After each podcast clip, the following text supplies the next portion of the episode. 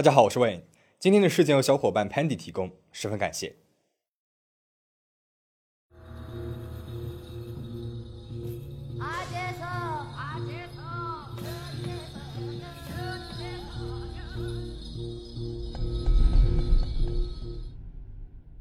我们经常会在古装剧里看到，后宫嫔妃们为了争斗权势，各种下药陷害，可以说是不择手段。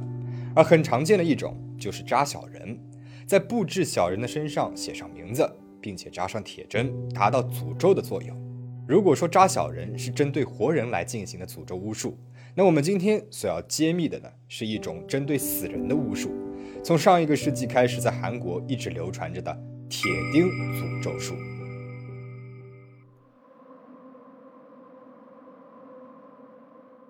二零一二年四月二十二号，在韩国的全南道咸平郡一个被称之为“石头海岸”的地方，有位路过的游客在岩石的缝隙当中发现了一个奇怪的东西。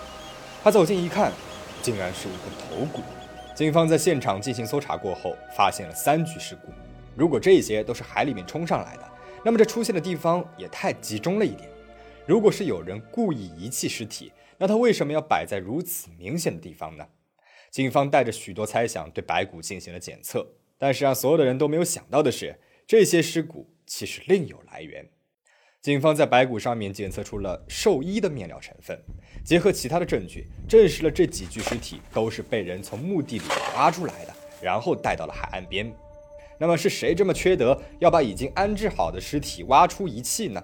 又是出于什么目的，做出如此有违伦理的事情呢？而在白骨的附近，还发现了一样让人匪夷所思的东西：一些烧到只剩边角料的彩布。这种彩布一般都是做法事的时候才会用到的布条。同时，在不起眼的角落里面，还有一些凝固的小猪头。警方立刻感觉不对，这明显不是一起单纯的毁尸案，背后应该还牵扯到了借助巫术来进行的邪恶诅咒。附近小渔村的村民们也反馈了相似的线索。他们说，近期有巫术人在海边做过几天的法事，叮叮当当的敲锣打鼓，十分热闹。而这些白骨也正是在这些法事之后才被发现的。然而，警方咨询了资深的巫术人后得知，这个现场的迹象十分奇怪，而事情发生的时间点也很诧异。白骨被发现的时间是四月二十二号，正常的一年呢有十二个月，而有闰月的年份在巫术人的日历上算作是十三个月。也就是他们所说的死亡之月，他们认为，在这个死亡之月里，神和鬼都不在人间，因此在这个月里面啊，不管是自己所侍奉的神，还是有所顾忌的鬼魂，都不会注视着自己。而二零一二年的四月正是闰月，将已经安葬的遗体挖出来遗弃在海边，可以说是十分狠毒的诅咒巫术了。那要放在平时，是会危及到巫术人自己的，因此。这很有可能是一位接受了诅咒委托的巫术人，趁着闰月进行了这样一桩诅咒。那么是谁迷信于巫术，出于何种目的进行了这种恶毒的诅咒呢？警方这边还没有调查出头绪，而另外一边就有类似的事情发生了。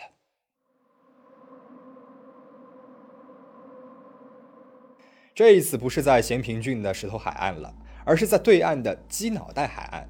这个海岸和石头海岸地形相似。海岸边呢，也同样有一个小渔村。渔村的村长在那几天老是梦见去世多年的父亲。村长心里觉得有些奇怪，是不是父亲的墓地出了什么问题了？父亲托梦给自己呢？为了一探究竟，村长连夜进山去了父亲的墓地，转了一圈，没有发现什么异常。但就在他准备转身离去的时候，就差一点被某样东西给绊住了。因为当时是晚上，黑灯瞎火的，村长也看不清是什么东西绊到了自己。摸上去好像是一个木棍，但又好像是一个铁块。村长拔了一把那个东西，却没有想到它纹丝不动啊！村长用尽了全身的力气，终于是拔了出来，这才看见了这个东西的真正面目：一根长达一百五十厘米的铁钉。在重视阴宅地气的韩国，墓地和棺材上都是不能够使用铁钉的。把冷性质的铁钉钉在了地上，会成为一种毒药，破坏原木的正气。对子孙后代会造成很严重的负面影响。村长父亲的墓地里居然钉着几十个大铁钉，这铁钉钉着的地方正是死者的头部和四肢的位置，就好像是要把死者牢牢地钉死在地里面一样。而不仅仅是村长父亲墓地里出现了这种情况，附近的二十个坟墓都被以相似的手法扎上了大铁钉，统计到的数目竟然有足足三百七十八个，这不禁让人毛骨悚然起来。到底是谁出于什么目的，将这半人高的大铁钉神不知鬼不觉地钉满了这一片墓地呢？这显然不是针对某一个人，而是针对这一整个村落而进行的诅咒行为。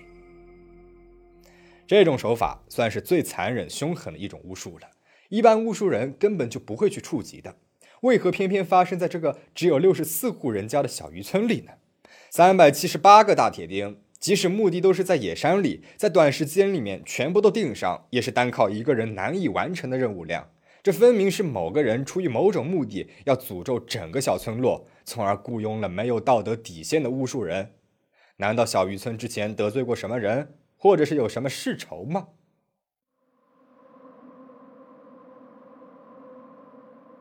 警方开始着手调查村里面的每一个人，调查他们的背景，看看有没有犯罪动机。很快，他们就有了第一位嫌疑人——身患癌症的卢某。年纪轻轻就因为患上了癌症卧床不起的卢某，还有一个患有心脏病的母亲。卢某的母亲走投无路，将所有的希望都倾注在了宗教上。他不仅去庙里烧香，还去教会里面祈祷，能求的神几乎都求了一遍，但依然没有任何好转的迹象。因此，在这一百二十九人的小渔村里面，渐渐开始出现了三百七十八个大铁钉很有可能是卢某一家所为的说法。但是警方并没有搜查出直接证据，案件的调查毫无进展。正当所有的人都明里暗里的将矛头指向了卢某一家时，第二年又从墓地里发现了二十三个同样的大铁钉。这些大铁钉的重现，又再次将案件推向了迷宫之中。因为这个时候，卢某和卢某的母亲。已经去世了。去世的人不可能再进行巫术，但大铁钉的诅咒依然还在进行当中，所以这肯定不是卢某一家所干的。而警方这一边开始试图将咸平石头海岸的白骨法术事件和这起乌安小渔村铁钉法术事件联系到了一起，因为这两起案件隐隐之间存在着一个共同点：发现遗骨的地方在咸平，发现大铁钉的地方是在雾安。这两个地方说远不远，说近也不近，看起来没有什么联系。但是啊，雾安这个渔村的村民祖先呢，正是从咸平的卢氏一族过来的，聚集住在了雾安的卢家庄。因此，警方认为这两起事件恐怕是针对咸平卢氏一族所进行的集体诅咒。而通过摸查，警方还发现了遭遇铁钉袭击的墓地都有一个共同之处，在雾安这个小小的卢家庄里。只有家中有成年男性的家庭，墓地里才遭遇到了大铁钉的诅咒。家里面没有成年男性的家族，墓地里面呢就没有大铁钉。有人猜测，这个大铁钉的目的就是在于阻断这个村庄的传宗接代，让卢氏的血脉就此衰竭。于是警方怀疑了，犯案者应该是非常熟悉村子里面的人。他不仅要熟悉各家各户的人员情况，他还要清楚。分散在野山里面的墓地都分别是哪一家的长辈，才能够如此准确而神不知鬼不觉地完成这样的诅咒？这个时候，第二位嫌疑人杨某就进入到了警方的视线当中。杨某在这个卢家庄呢是外来客，平时负责各家各户的丧事活动，不仅帮助选定墓地的位置，还帮助擦拭尸体，辅助丧事的所有流程。如果是他的话，不仅经常可以提着各种工具出入野山，还能够自然而然地掌握到村里面所有人家的丧事情况。会不会是作为外来客的杨某，因为姓氏不同，而在这个卢家村里面遭受到了排挤，因此才用巫术秘密地对整个村庄进行了不能言说的诅咒呢？但是在没有证据的情况之下，杨某本人坚决地否认是自己做出了这种事情。虽然中间出现了一位村民声称自己目睹杨某在墓地里面进行了法术。但是没有证据，光凭一张嘴是无法将任何人定罪的。所以一时之间，村庄谣言四起。一会儿有人说杨某就是阴险的幕后黑手，一会儿又有人说举报杨某的那个人才可能是真正的凶手。一直到现在，两起事件还没有明确的结果。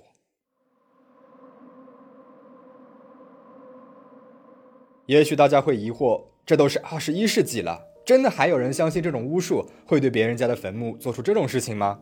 其实，不仅是像卢家庄这种普通的村庄，韩国上到九十年代，下到近十年，都发生过类似的墓地里面扎铁钉的诅咒事件。甚至有一些墓地里面所长眠着的人还不是普通人。一九九九年四月份，韩国人心目当中最爱戴的民族英雄李舜臣的墓地，发现被人多处扎上了大铁钉和巫术专用刀，遭到了多处的损坏。随后经过调查，四十多岁的女巫师杨某在釜山被逮捕了。每逢满月之日，杨某就带着他的大铁钉和巫术刀巡游全国，去找可以进行巫术的场所，像是李舜臣、朝鲜学者李尔这样的历史名人的墓地。所有知名的墓地几乎都被他踩点过了一遍，悄悄地在满月之日插上了大铁钉和巫术刀。光是他在全国各地埋下的这些巫术用品，就搜查出了足足有二百八十个。最奇怪的是，在朝鲜学者、政治家利古里尔的墓地里，发现了四十五个三千克的大铁钉，搬运总重量超过一百三十千克的铁钉，在一夜之间完成所有的仪式。很明显啊，这是一伙人才能够完成的事情。但是杨某却说，只有自己和儿子进行了这场法术。警察问他，这样四处毁坏名人墓地，试图阻断风水的目的到底是什么呢？杨某对此闭口不提，只是重复的陈述着是自己的私人行为，与他人绝无关系，也没有任何的幕后黑手。而且在警方带他去重现现场的时候，杨某甚至试图吞毒自杀。一般的巫师因为信仰，很少会有人选择自杀的。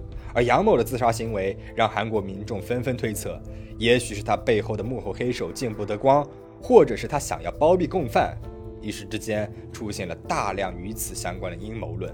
特别是杨某在接受警方调查的时候，曾经拜托警方为他找来了一本佛经，而这本佛经正是韩国爱恨交加的邻国日本佛教所经常使用的佛经。韩国被日本侵略时期。日军曾经以测定土地面积缘由，在韩国的几大山脉上扎下过非常多的测量铁钉。在解放之后，韩国政府也呼吁民众进行过自愿拆除铁钉的活动。据悉，目前呢已经拆除了超过数千根铁钉了，但是仍有部分区域留存着没有拔去的大铁钉。基于对日本的政治情绪，韩国民间流传着日本铁钉表面上是测量土地，实则是为了在风水宝地上钉上铁钉进行诅咒的阴谋论。特别是流传最广的一张图中，日本宗教团体在某处山顶对着一根铁钉进行法术的照片，激发了民众们的讨论，更加稳固了日本立铁钉是为了拆断韩国半岛经济的阴谋论。然而，在后续的一些媒体调查后发现，这张图片当中的物品啊，并不符合铁钉的物理特征，而更像是一个木头。而当时举行祭祀的日本宗教团体透露，这只不过是祭祀礼当中所用的木桌而已。但是，直到现在，韩国的铁钉诅咒说依然是存在于民间的。特别是在2019年，在位于首尔铜雀区国立首尔显中院朴槿惠的父亲朴正熙前总统的墓地里面，发现了数十根铁桩，引起了争议。甚至有意见表示，朴槿惠前总统被关押，正是因为朴正熙前总统的墓地里面被嵌上了数十根铁桩而被诅咒了。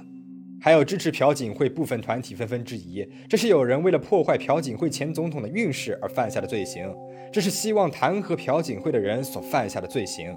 但是根据媒体的调查和采访，该铁桩是在2010年在修缮朴正熙墓地的过程当中，为了防止陡坡的草坪被挤压而使用的。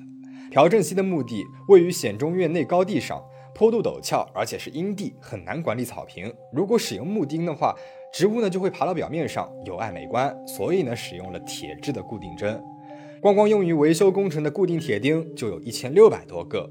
铁钉巫术说，铁钉诅咒说，再一次被击破了。其实啊，我认为所谓的诅咒只不过是一种民间谣传而已。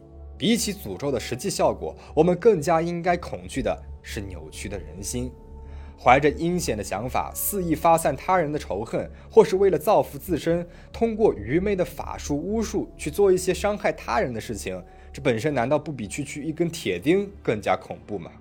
那你还听说过哪些关于诅咒的传说呢？欢迎在评论区留言讨论。如果你喜欢今天的影片的话，欢迎订阅我的频道，每周我都会为大家带来精彩的故事。最后，请大家保持警惕，保持安全。我们下期再见。